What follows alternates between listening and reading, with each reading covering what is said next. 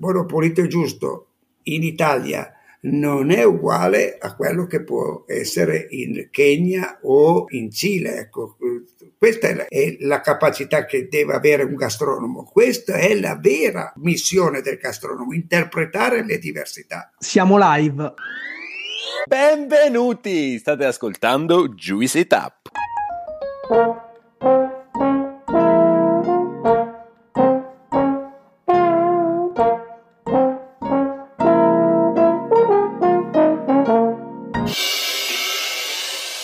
Benvenuti, sono Ale e sono qui con Gianlu e Claudio. Episodio 100 di chi l'avrebbe mai detto. Io non avrei messo neanche un euro, sono 100 settimane, oltre due anni di podcast, di registrazioni. Per me è un, una follia il fatto che per 100 settimane siamo stati lì, ogni settimana a tirare fuori interviste. Abbiamo portato qui tantissimi ospiti e di questo andiamo molto orgogliosi, però il nostro obiettivo è sempre stato quello di far parlare, come vi abbiamo sempre detto, gli innovatori di oggi per gli innovatori del domani. Io mi sono portato a casa tanti messaggi, tanti concetti eh, molto positivi, molto ispirazionali, che hanno un po' arricchito anche il mio, il mio percorso. È stato un piacere conversare con tanti di questi innovatori. No, non mi piace tanto usare la parola intervistare perché non siamo giornalisti, ma conversare. Siamo qui per fare un po' i bilanci di questi primi 100 episodi, anche se poi oggi avremo un ospite davvero eccezionale e speciale e devo dire che i bilanci sono estremamente soddisfacenti, perlomeno per quelle che erano le nostre aspettative iniziali. Juicy Tap, ve l'abbiamo detto svariate volte, è stato per tantissime settimane il podcast enogastronomico più ascoltato in Italia e per diverse settimane siamo stati anche tra i 200 podcast più ascoltati in generale in Italia sulla piattaforma di Spotify. Questo chiaramente ci rende molto orgogliosi, ma soprattutto molto contenti che una tematica che sembrerebbe di nicchia come l'enogastronomia sia comunque estremamente sentita. Noi l'abbiamo sempre detto, l'enogastronomia rappresenta il nostro territorio e rappresenta un argomento che deve essere sempre più discusso in Italia, ci siamo sempre spesi anche per quella che è l'educazione alimentare nelle scuole.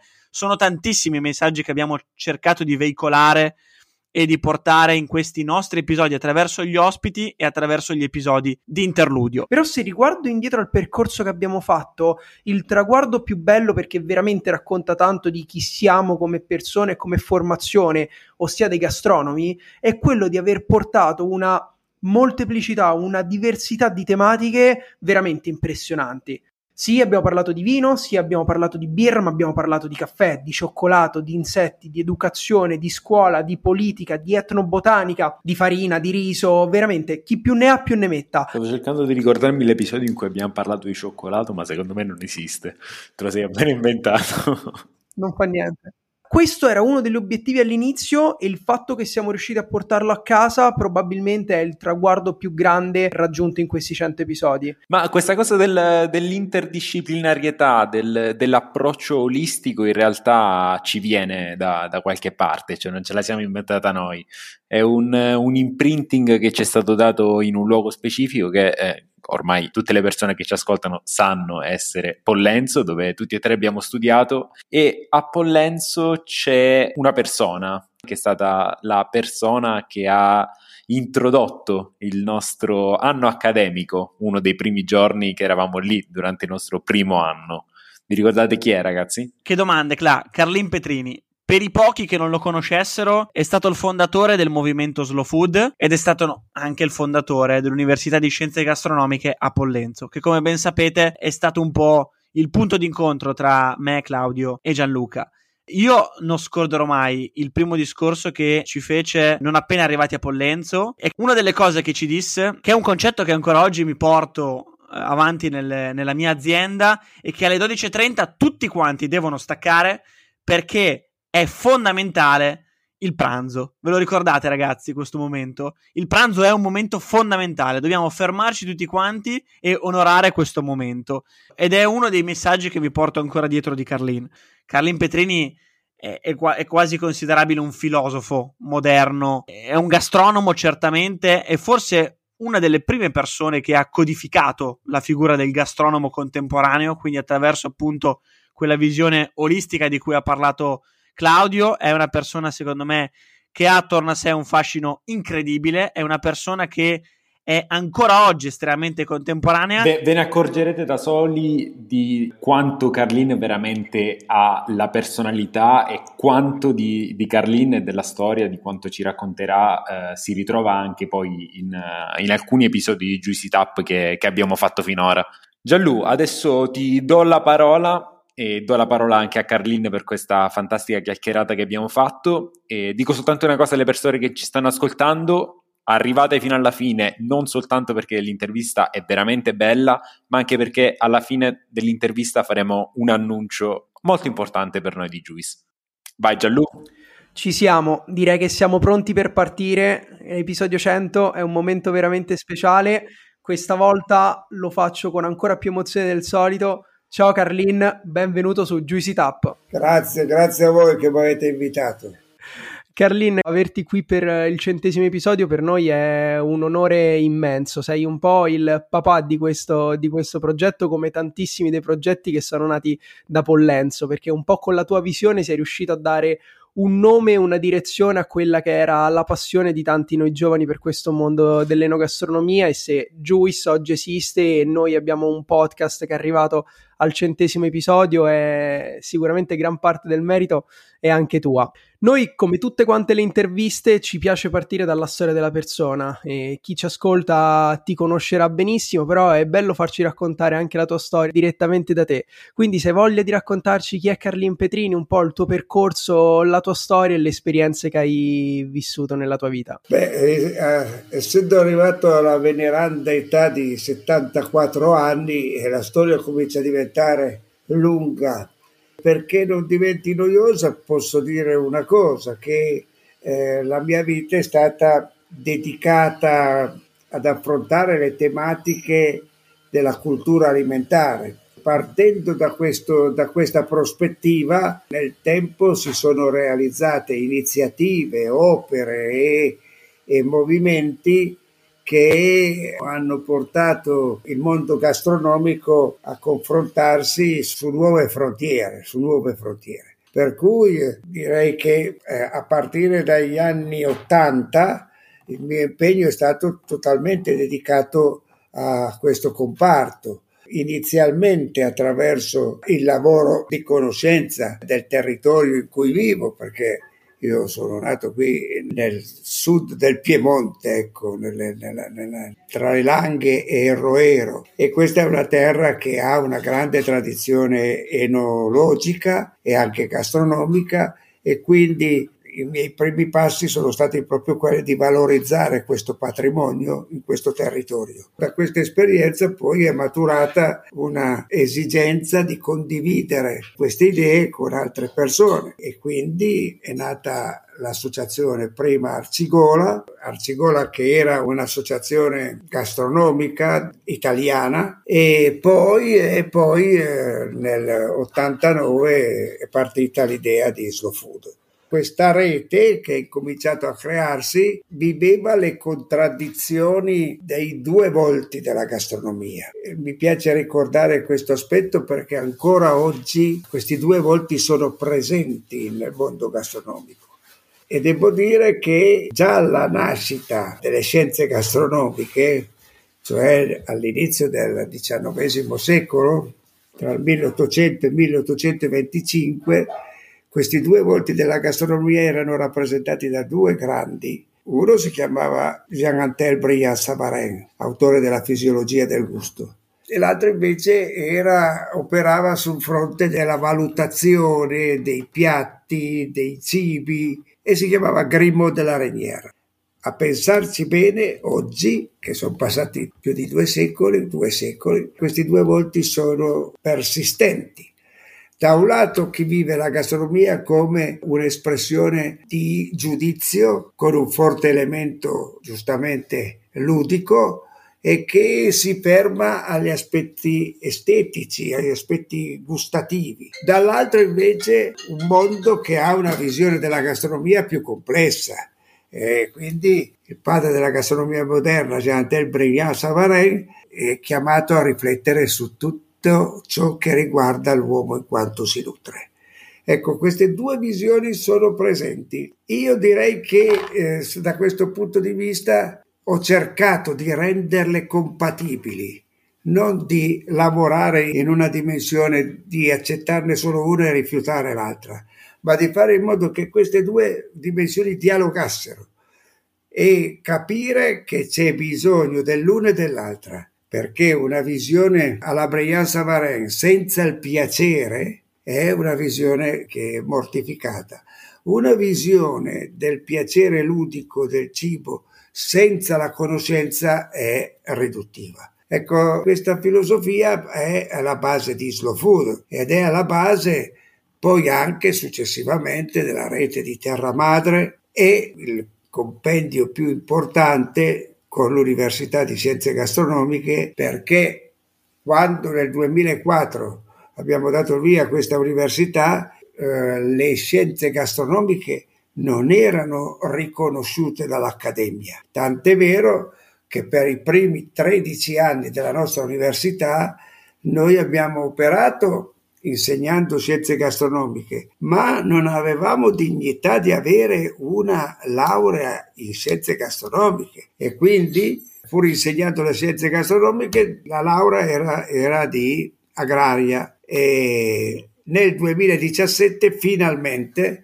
l'Accademia e lo Stato italiano ha riconosciuto la classe di laurea e oggi c'è il riconoscimento di un titolo. L'essere gastronomo non è solo più operare in una dimensione ludico marginale, ma diventa, diventa importante proprio per, dal punto di vista culturale, economico, professionale. E allora, e allora si realizza quello che Grimaud de la Renière scrive proprio nella prefazione della fisiologia del gusto, quando dice un giorno ci saranno università che studieranno questo concetto di gastronomia.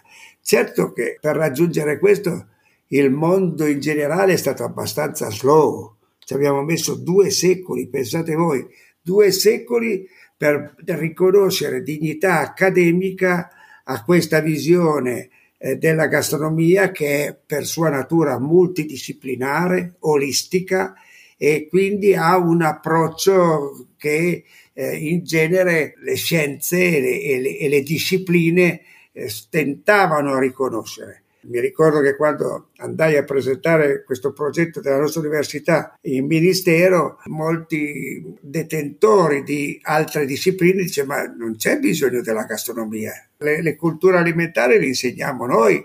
Allora chi lo insegnava ad agraria, chi lo insegnava a medicina perché c'era tutto il comparto delle diete, chi lo insegnava nelle tecnologie alimentari, però nessuno aveva idea che l'importante era mettere assieme, cucire queste diversità per fare in modo che nascesse un soggetto che abbia una visione complessa. Devo dire che questa idea è passata anche a livello internazionale e oggi l'attenzione è molto più rilevante di quello che era solo 30 anni fa. Mentre, mentre parlavi ripensavo un po' agli anni dell'università perché questo passaggio diciamo di, in cui il corso di laurea in scienze gastronomiche è stato riconosciuto dal, dal Ministero ed è diventato insomma al 100% un, un, corso riconosciuto e non più una, una costola, una parte di agraria, erano proprio gli anni in cui ero a Pollenzo.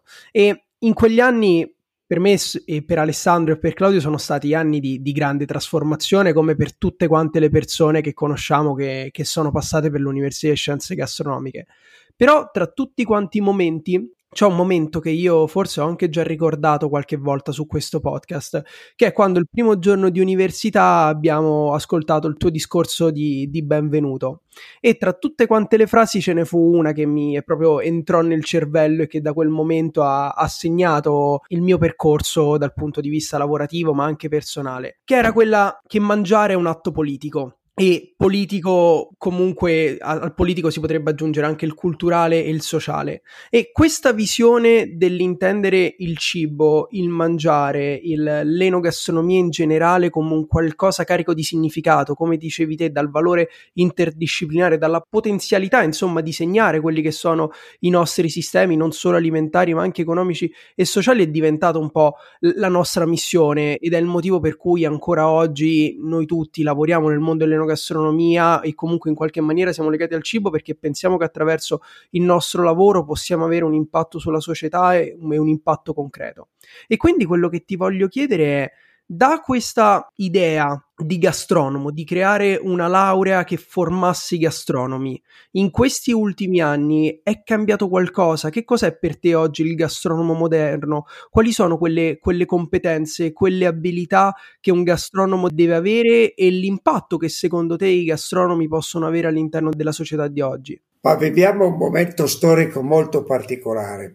Praticamente siamo all'inizio di una nuova fase storica se vogliamo para- fare un paragone, noi siamo ormai all'epigono, alla chiusura di quel grande periodo storico che è stata la rivoluzione industriale, iniziata nel XVIII secolo e arrivata fino ad oggi creando una situazione di benessere, di intraprendenza dal punto di vista scientifico, di conquiste dal punto di vista dell'educazione, della formazione e anche del benessere delle persone che nella storia della, dell'umanità non c'è mai stata una fase così creativa e così dirompente. La base però su cui si basava questo periodo storico era che le risorse del pianeta fossero infinite e quindi utilizzare queste risorse primarie, dall'acqua al suolo, a, a tutto quello che madre natura, la terra ci, ci consegna per ottenere dei risultati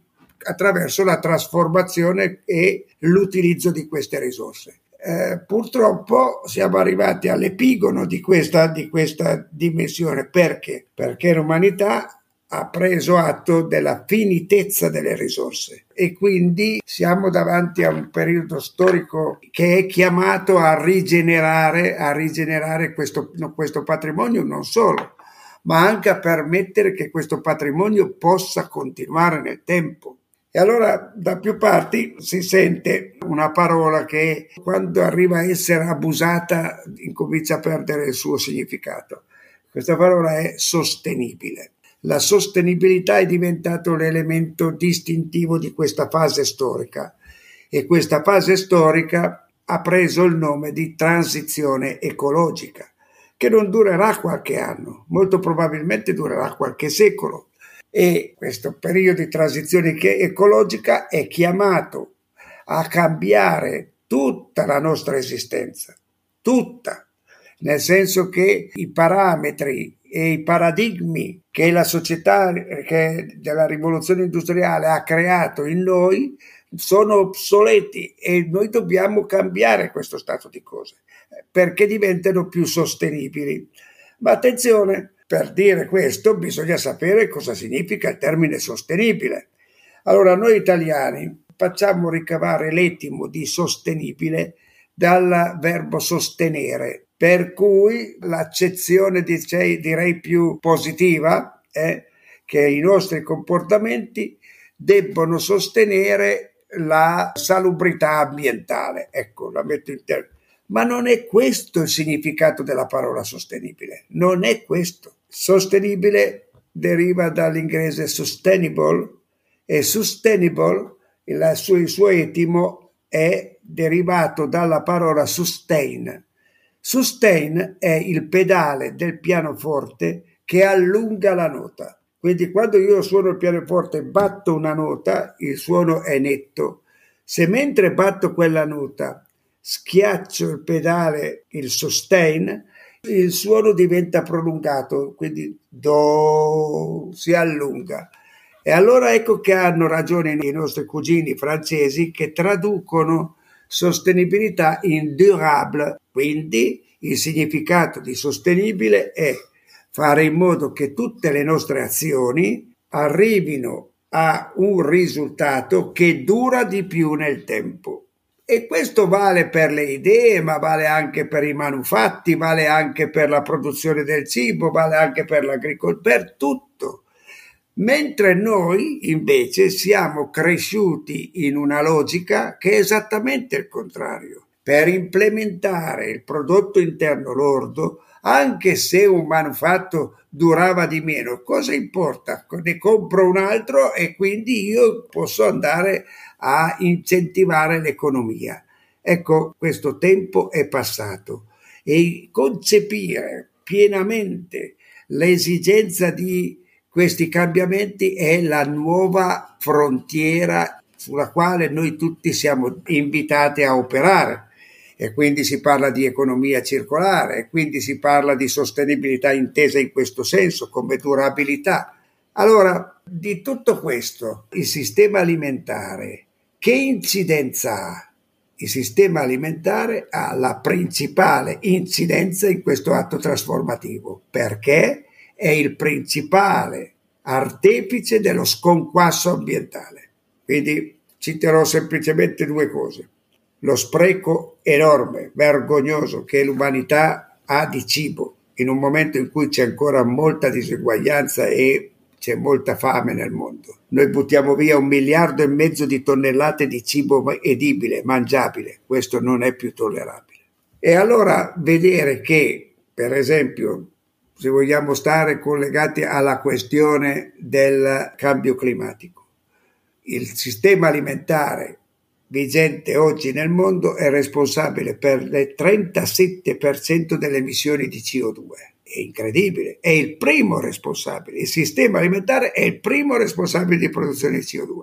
Allora, per arrivare alla domanda che mi hai posto, io sono molto chiaro. La nuova frontiera di lavoro dei gastronomi sarà accompagnare questa trasformazione, questi cambi di paradigma e realizzare un sistema alimentare compatibile con questa situazione dell'ambiente e che quindi porti l'umanità a diventare virtuosa nei suoi comportamenti e a rendere eh, esplicito il fatto che noi non possiamo tollerare una situazione come questa. Il gastronomo è chiamato a un ruolo importantissimo di educazione, di promozione, di incentivare queste cose. È la nuova frontiera professionale della gastronomia. Questa è la, la grande sfida che abbiamo davanti, perché se vogliamo dire in estrema sintesi qual è il biglietto da visita, qual è la carta d'identità di questo sistema alimentare, io la sintetizzo in questo modo. Questo sistema alimentare in questo momento produce cibo per 12 miliardi di viventi. Noi siamo 8 miliardi, quindi il 33% del cibo prodotto mangiabile viene buttato via. 2. Ci sono in questo momento 860 milioni di malnutriti e 25 milioni di morti di fame all'anno, gran parte bambini. 3. Un miliardo e mezzo, un miliardo e 700 milioni di persone soffrono di iperalimentazione o cattiva alimentazione. Questo è un disastro e rende questo sistema diventare responsabile di questo disastro. Allora il gastronomo è chiamato ad avere, avere sensibilità e a promuovere cambiamenti virtuosi che faranno parte integrante di questa nuova fase storica della transizione ecologica. Carlo, molti di questi dati che hai citato sono dati che ormai conosciamo, con cui abbiamo, è brutto da dire, ma quasi imparato a convivere. Noi in, uh, in, questo podcast spesso abbiamo parlato e parliamo della differenza che c'è tra crisi cronica e crisi, e crisi acuta, ed è nella percezione che poi un individuo ha di un problema. E per quanto riguarda la crisi climatica, il problema è che è una crisi, una crisi cronica, un qualcosa che abbiamo nel background di cui sappiamo l'esistenza, ma non prendiamo azioni, azioni concrete. Cosa che invece è successo per esempio per una crisi acuta come è stata quella del Covid. Tu affronti molte di queste tematiche nel, nel, tuo ultimo libro che è uscito il 17 maggio, Il gusto di cambiare, che parla proprio di transizione ecologica è un, un, libro in cui dialoghi con uh, Gail Giraud e c'è una fantastica prefazione di, di, di Papa Francesco. E sicuramente molti dei nostri ascoltatori o avranno già letto o andranno subito a leggere questo, questo, libro perché i tuoi libri sono sempre tra i più consigliati in questo podcast Buono, Pulito e Giusto di cui poi parleremo è forse per distacco il libro che viene più consigliato dai nostri intervistati però potresti raccontarci in, in poche parole qual è il messaggio all'interno di, di questo libro se c'è un concetto, due concetti che vuoi che le persone si portino a casa, a casa da questo libro quale dovrebbe essere? La piena coscienza di essere entrati in questa fase storica. Questo libro è un dialogo tra un gastronomo e un economista, un personaggio molto importante, è stato uno degli, dei principali economisti francesi, e lo è tuttora, e ha lavorato anche nel campo finanziario. Perché un dialogo di questo tipo? Perché nella transizione ecologica si chiederà alle diverse discipline di dialogare e lavorare per creare nuovi modelli.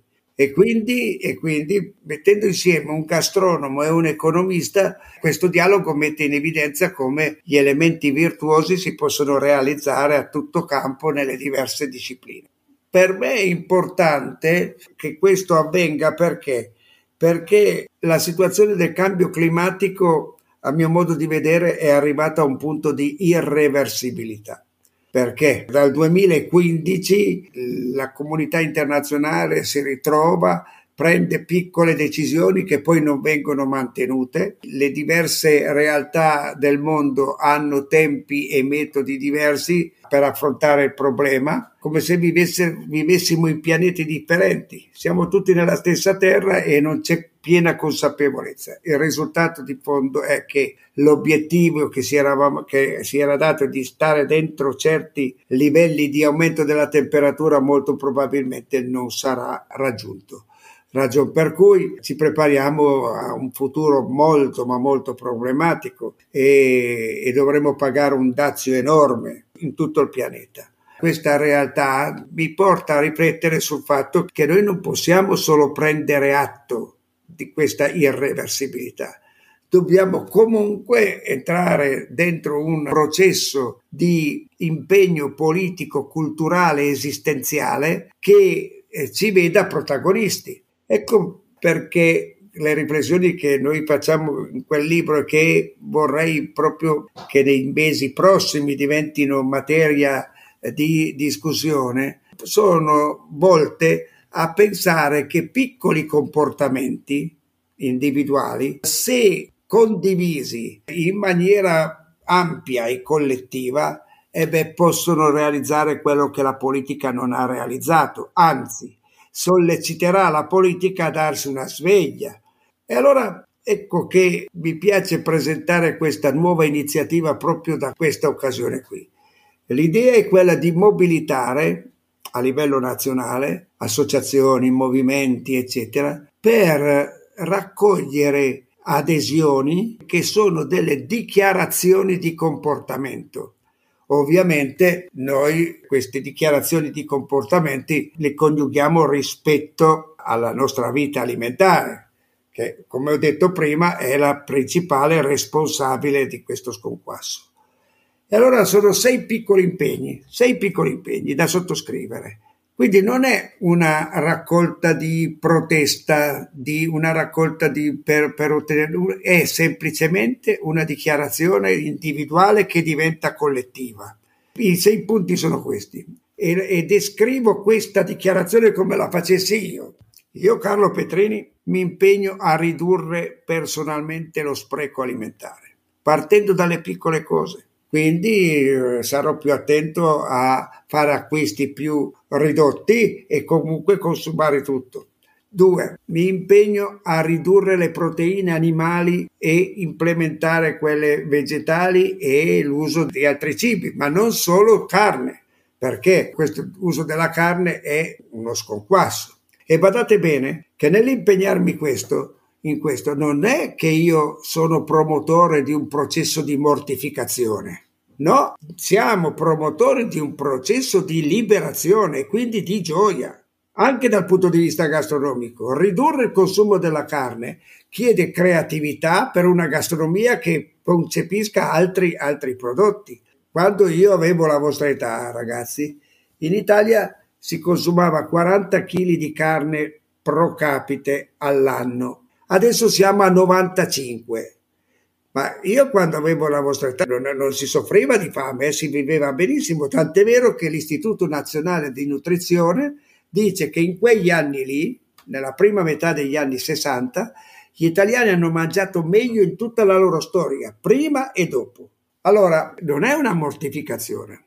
Quindi mi impegno a ridurre, a ridurre, il consumo della carne. Terzo, mi impegno a ridurre il consumo di cibi iperprocessati, all'interno del quale c'è molta chimica, molta, molti, molti, prodotti che poi mangiando fanno male alla mia salute, ma generano anche uno sconquasso ambientale, senza dubbio dal punto di vista anche della produzione di CO2. Per non parlare della salute, tant'è vero che questi cibi iperprocessati sono quelli più consumati dalla gente povera che so, viene a soffrire di obesità e di, e di altre malattie. Quarto punto, mi impegno personalmente a scegliere nei miei consumi alimentari cibi stagionali e locali, prioritariamente, non esclusivamente, ma inciderò di più verso questo, questa scelta cibi stagionali, quindi non fare in modo che derrata alimentare attraversino i continenti, e cibi locali per mantenere anche un'agricoltura sul territorio che dia spazio e, opportunità ai giovani che vogliono lavorare, eccetera. Quindi questo è un impegno bello, sostanzioso. Quinto punto, ridurre fortemente e combattere in ogni forma la plastica monouso e guardate bene che il sistema alimentare è il principale responsabile di questo uso della plastica monouso. Avete presente quei due petti di salame messi con più plastica che salame? Allora, da questo punto di vista, eliminare tutto questo. E per finire, mi impegno a, come dire, avere un uso attento dell'acqua per non favorire gli sprechi. Ecco. Ora, questi sei, questi sei impegni e possono sembrare, eh, come dire, i consigli delle nostre mamme, ma non è così perché? Perché se noi abbiamo la capacità politica di farle sottoscrivere a uno, due, tre milioni di persone, guardate che la situazione viene a cambiare. Faccio solo un esempio. Se noi incidessimo da passare dal consumo di carne rispetto ai 90 kg pro capite non dico tornare ai 40 della mia giovane età, ma to- di 20 kg a 70.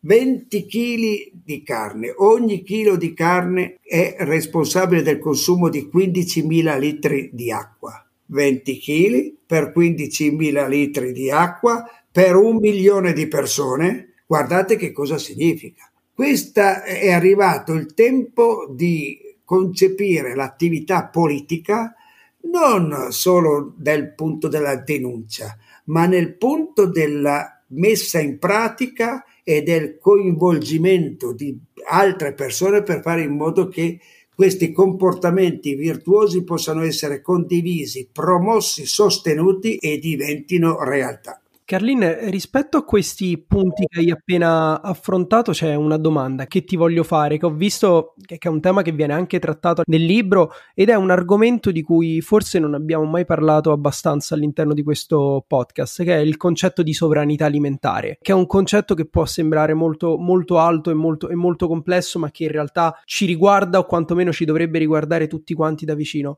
Come si collega questa, questa missione, questi sei principi, questa idea di transizione? Transizione ecologica con il concetto di sovranità alimentare all'interno della tua visione? Il quarto punto che ho elencato, cioè cibo locale, privilegiare cibo locale, cibo stagionale, è strettamente collegato al concetto di sovranità alimentare, che è un concetto che è maturato alla metà degli anni Ottanta del secolo scorso, perché i movimenti contadini hanno preso coscienza che eh, il mondo del cibo stava andando verso una finanziarizzazione e quindi se tutto il cibo diventa uh, oggetto di finanza, il potere scappa dalle mani dei contadini e diventa eh, delle multinazionali o dei grandi centri finanziari, cosa che sta avvenendo peraltro. Allora i contadini del mondo hanno portato avanti questo concetto di sovranità che in estrema sintesi è Ogni comunità sul pianeta ha il diritto di scegliere autonomamente cosa seminare, cosa coltivare e cosa mangiare. Queste scelte sono la vera sovranità alimentare. Perché? Perché rispettano le comunità, rispettano le geografie dei territori, rispettano le economie locali. Io penso che scegliere di stare fino in fondo vicino all'economia locale e portare buona parte del cibo a essere rispettosa dell'economia locale va verso questo, questo concetto della transizione ecologica e diventa una buona pratica. Però tutto questo visto in maniera non come inista, ma con, con, una, con, con un po' di, di, apertura. È chiaro che se io scelgo solo l'economia locale, eh, non, non, non, potrò più consumare cioccolato e caffè, perché qui nelle mie langhe non è che abbiamo coltivazioni di caffè. Quindi avere attenzione anche a questi scambi e in questi scambi realizzare elementi virtuosi che rispettano l'economia locale di quei paesi e quindi andare a comprare pagando il giusto in quei paesi e non pagando prezzi che vengono decisi dalla borsa di Amsterdam invece che di quella di New York. Allora, la sovranità alimentare è rispettare i propri territori e gli altrui territori, di modo che l'interscambio sia equo e giusto. Quindi, per provare a riassumere un'idea di sovranità alimentare anche contemporanea, in cui si parte dall'accettazione del fatto che viviamo in un'economia globalizzata, in cui vivere soltanto di risorse eh, locali in alcuni territori potrebbe essere possibile, ma sicuramente è estremamente complesso anche perché veniamo da anni in cui è stata persa la biodiversità in alcune parti del mondo, in cui anche molte comunità locali si sono indebolite, hanno indebolito il loro patrimonio gastronomico perché appunto hanno cambiato le, le le loro pratiche per eh, necessità commerciali imposte e quindi mi piace molto questa idea di, so- di sovranità alimentare in cui c'è il locale, ma c'è anche l'attenzione al globale, il capire che le nostre filiere alimentari, i nostri sistemi alimentari ormai sono estremamente interconnessi e quindi forse la parola chiave alla base di questo concetto di sovranità alimentare è rispetto, rispetto per il territorio nostro e degli altri. E però anche la coscienza che tutta la storia della gastronomia è caratterizzata dalla interazione e l'interdipendenza. Non è che noi oggi pigliamo uh, atto che, che c'è il caffè, ma dal Medioevo, quando arrivano le spezie dall'Oriente, tutta la gastronomia si, tra- si è trasformata.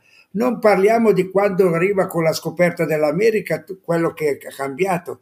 Noi dobbiamo essere molto attenti a non avere una visione della gastronomia rigida, nostalgica, che non è la realtà della cucina italiana. La cucina italiana è sempre stata aperta alle innovazioni e superare anche questo concetto sbagliato che cerca di avere da un lato la tradizione e dall'altra l'innovazione. Per cui se tu sei tradizionalista, sei conservatore, ti piace tutto questo, e allora avanti, quanto siamo bravi noi italiani. Siamo bravi perché abbiamo saputo dialogare con il mondo e l'altra parte invece è innovativa, quindi la novità e quindi sono progressisti. Questa è una stupidaggine perché tradizione e innovazione operano in maniera dialettica, al punto tale che in futuro, ma anche nella storia di Slow Food, l'innovazione è prendere una tradizione e farla riuscire bene. Questo è un concetto innovativo. E nello stesso tempo, una tradizione che non ha attenzione verso l'innovazione è destinata a morire. Quindi c'è un rapporto dialettico che è il segno distintivo della gastronomia e in particolare della gastronomia italiana. Noi non possiamo avere un concetto della cultura alimentare di tipo leghista, quanto siamo bravi noi qui in Valsugano, ma non è vero perché nel Vicentino è arrivato il Berluzzo già nel 1200, ma, ma stiamo scherzando, cioè siamo, siamo una realtà interconnessa e questa è la bellezza di queste cose. Ma questo non vuol dire che siccome io sono interconnesso con il mondo, mortifico i contadini del mio territorio ho un'attenzione prioritaria ai contadini del mio territorio perché questo è importante. Carlina, abbiamo parlato del tuo ultimo libro e non il primo, ma sicuramente il tuo libro più importante che ha un po' segnato la storia di Carlin, ma anche quella di Slow Food è Buono, Pulito e Giusto. E secondo me all'interno di, di questo libro c'è una delle tue grandissime qualità, che è quella di essere un, un super comunicatore. E in queste tre parole così semplici c'è veramente all'interno un messaggio e dei concetti potentissimi. Quindi la domanda che ti voglio fare, visto che Buono Pulito e Giusto è un libro di cui abbiamo straparlato e che immagino veramente che la maggior parte di chi ci ascolta conosca, è la seguente.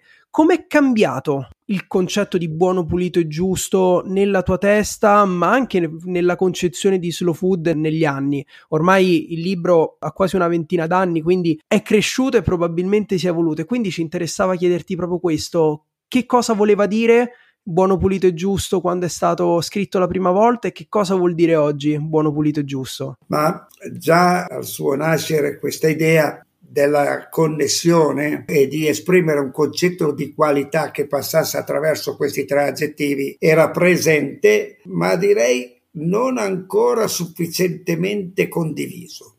Io posso dire che in questi anni il quadro è cambiato, un'attenzione maggiore rispetto alle tematiche del pulito e del giusto è ormai evidente. Allora da questo punto di vista direi che davanti alla nuova stimolante intrapresa della transizione ecologica, il buono, il pulito e giusto si deve coniugare con quei comportamenti virtuosi che ho detto prima, ma anche con la capacità di saperli condividere con gli altri. Allora, io penso che questo sarà uno dei segni distintivi del comparto gastronomico alimentare degli anni a venire.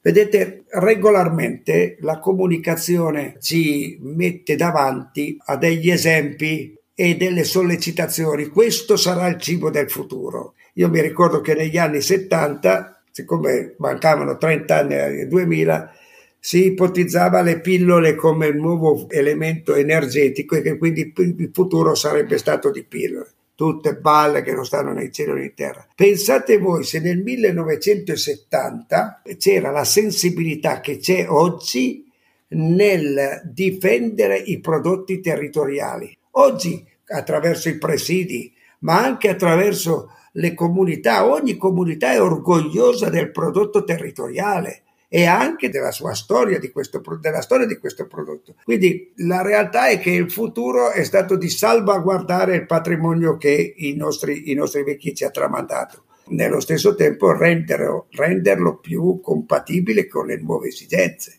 e quindi che nella produzione di questo prodotto non venisse compromesso l'ambiente e che ci fosse una giustizia sociale.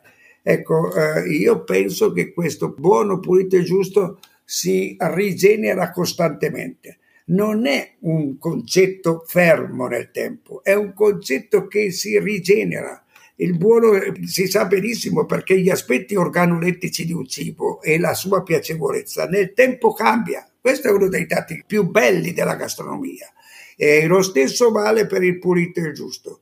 Quindi avere la capacità di tenere la barra ferma su questi concetti, ma saperli interpretare nella diversità del tempo e del luogo, perché buono pulito e giusto in Italia non è uguale a quello che può essere in Kenya o in Cile. Ecco, questa è la capacità che deve avere un gastronomo, questa è la vera missione del gastronomo, interpretare le diversità questo concetto di cambiamento e trasformazione è un po' stato il fil rouge di questa intervista e la prossima domanda che ti voglio fare è proprio legata al cambiamento e quello che secondo te cambierà. Abbiamo parlato ampiamente di quelle che sono le sfide che avremo nei prossimi anni che sono elencate anche con delle azioni concrete all'interno del libro Il gusto di cambiare.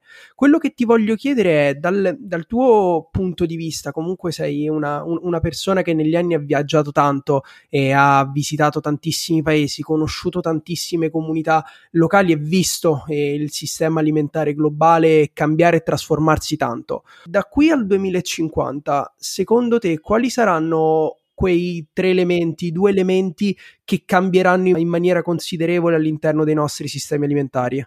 Io ne individuo due molto molto importanti, molto importanti. Il primo è passare da un sistema competitivo a un sistema cooperativo. La nuova fase storica non privilegerà questa costante competizione, questa costante emergere dell'uno dell'altro, ma privilegerà coloro che hanno capacità di fare squadra, di fare gruppo e nello stesso tempo di portare avanti una politica trasformativa in senso condiviso. Questo è un passaggio incredibile. Vogliamo tradurlo in pratica? Questo vuol dire concepire nuove imprese che non siano tutte in mano al capitano d'azienda che pur di emergere disposto a fare le scarpe agli altri. Il nuovo momento storico chiederà la cooperazione rispetto alla competitività. E badate che sto parlando di gastronomia. Eh. Il secondo elemento, che è positivo ma è molto problematico, va bene, è che sta cambiando l'attenzione rispetto al cibo, rispetto al termine valoriale e non solo del prezzo. Cioè, noi siamo cresciuti in una dimensione in cui eh, si conoscevano tutti i prezzi, ma non c'era nessun senso del valore. Oggi la valorialità del prodotto determinerà il prezzo. Questo è un passaggio storico incredibile. Cosa significa? Significa che non siamo tutti portati a uno stress continuo per abbassare i prezzi, realizzando ingiustizie perché non paghiamo i contadini, eh, qualità del prodotto più basso. E invece siamo tutti impegnati per realizzare dei prezzi giusti. E per realizzare i prezzi giusti bisogna passare alla valorialità. E la valorialità è quella che noi dobbiamo comunicare è un passaggio delicato, ma quando avverrà questo passaggio, e sta già avvenendo, anche perché uno degli elementi valoriali più importanti, sapete qual è? Che quando io mangio un cibo diventa Carlo Petrini e quindi è parte integrante della mia salute. Allora, da questo punto di vista, io ho un elemento valoriale che devo accudire molto di più che rispetto al prezzo. Ma non è che io dica questo come come dire, come un radical chic che mi piace pagare di più. No, il giusto bisogna pagare, questo è il discorso. Secondo me questo, nuovo, questo nuovo obiettivo è già in cammino e noi dobbiamo avere la costanza di portarlo avanti con determinazione. Quindi nel momento in cui mi vengono a dire il futuro è la carne sintetica, tutte, tutte balle, il futuro è questo tipo di attenzione, perché questo tipo di attenzione potrà anche magari produrre cose innovative, come è sempre successo nella storia. Non, siamo davanti a una disattenzione scientifica, noi siamo attenti a tutto, ma qui il problema vero è passare da un elemento che dà al cibo la sola attenzione per il prezzo e non per il valore. Carlin, io prima di, di, lasciarti andare ho il dovere di farti un'ultima, un'ultima, domanda. Noi chiudiamo tutte quante le nostre interviste con un momento che si chiama il momento della piccola pasticceria, in cui rubiamo un consiglio a un nostro, a un nostro ospite. Solitamente è un consiglio materiale, diciamo, può essere un libro, un film, un album musicale, un qualcosa che ha segnato il percorso di quella persona in un determinato momento storico e che quindi si ha piacere di condividere.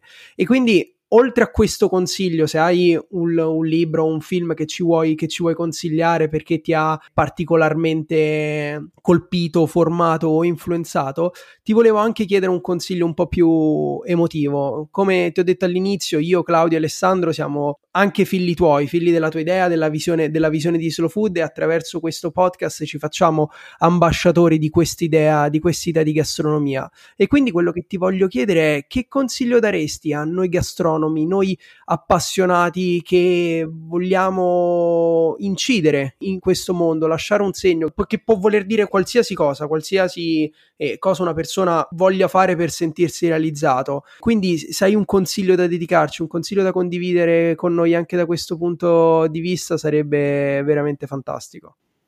La cosa più importante in questo momento di cui mi farò interprete è sostenere questo vostro podcast, farlo conoscere da tutti, fare in modo che tutti ex allievi di Pollezzo, ma anche i nuovi che arrivano, si colleghino perché questo lavoro che state facendo è molto ma molto importante. è una risposta di parte, partigiana, va per fare così.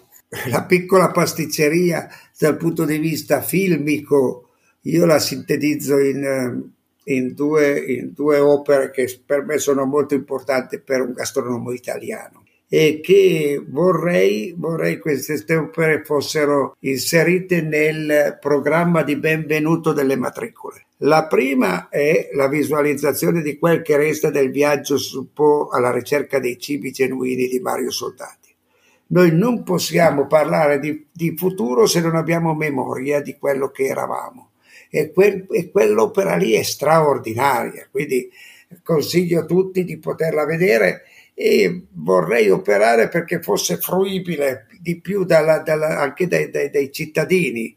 Noi ce l'abbiamo tutta e l'idea è che dal prossimo anno sarà proiettata all'inizio. E la seconda invece è un film che io ho sempre apprezzato moltissimo e ho avuto il piacere di condividere nella sua qualità con una persona che nel tempo è diventata mia amica, sto parlando di Papa Francesco, il quale mi dice mi dice che quando è stato nominato vescovo ausiliario di Buenos Aires, gli hanno dato il compito di formare i nuovi chierici, quei futuri preti. E quindi lui eh, faceva questi corsi di formazione. La prima cosa che gli faceva vedere questi nuovi, eh, questi nuovi chierici era il pranzo di Babette, il film Il pranzo di Babette. E, e, io sono rimasto impressionato perché uno e dico ma perché? E dice perché? Perché il pranzo di Babette dà l'essenza di quello che è la vera gastronomia. Non esiste vera gastronomia senza la generosità. E la generosità di Babette espressa in questo film meraviglioso è quella di, di, di, mettere a disposizione tutto quello che aveva per far felici gli altri. Io l'ho trovato importante, molto importante. E allora, siccome mi rendo conto e lo capisco da quello, dalle nuove generazioni che arrivano che eh, il pranzo di Babette oggi per un giovane di 18-19 anni non, non, dice niente perché non è più reperibile. Noi dobbiamo fare in modo che sia il viaggio sul Po che il pranzo di Babette possano essere fruibili perché sono due elementi importanti, formativi per un gastronomo. Anzi non solo per un gastronomo, il Papa glielo faceva vedere ai chierici, quindi... Car- Carlin, io non so, non so, veramente come ringraziarti. Quando progettavamo questo, questo podcast, ormai due anni fa, il, il, tuo nome era il primo sulla lista delle persone da, inter- da intervistare. Poi per complessità, logistiche, cose varie, abbiamo sempre rimandato questa intervista con te, ma il caso poi ha voluto che arrivasse esattamente all'episodio numero 100 e a noi sembrava veramente una maniera magica e romantica di, di, chiudere questo cerchio. La promessa che ti facciamo è assolutamente di non fermarci all'episodio 100, ma di continuare a raccontare quest- queste storie di insomma farci portatori di questi valori. Quindi grazie per averci dedicato il tuo tempo, grazie per essere stato con noi in questo episodio così importante e per aver condiviso la tua storia, ma soprattutto la tua passione e le tue idee. Grazie a voi per l'invito e mantenete questa di- dimensione del, del, dei vostri temi così variegata, così interdisciplinare, perché questa è la natura profonda della nostra missione. Grazie mille ragazzi. Grazie a te Carlo.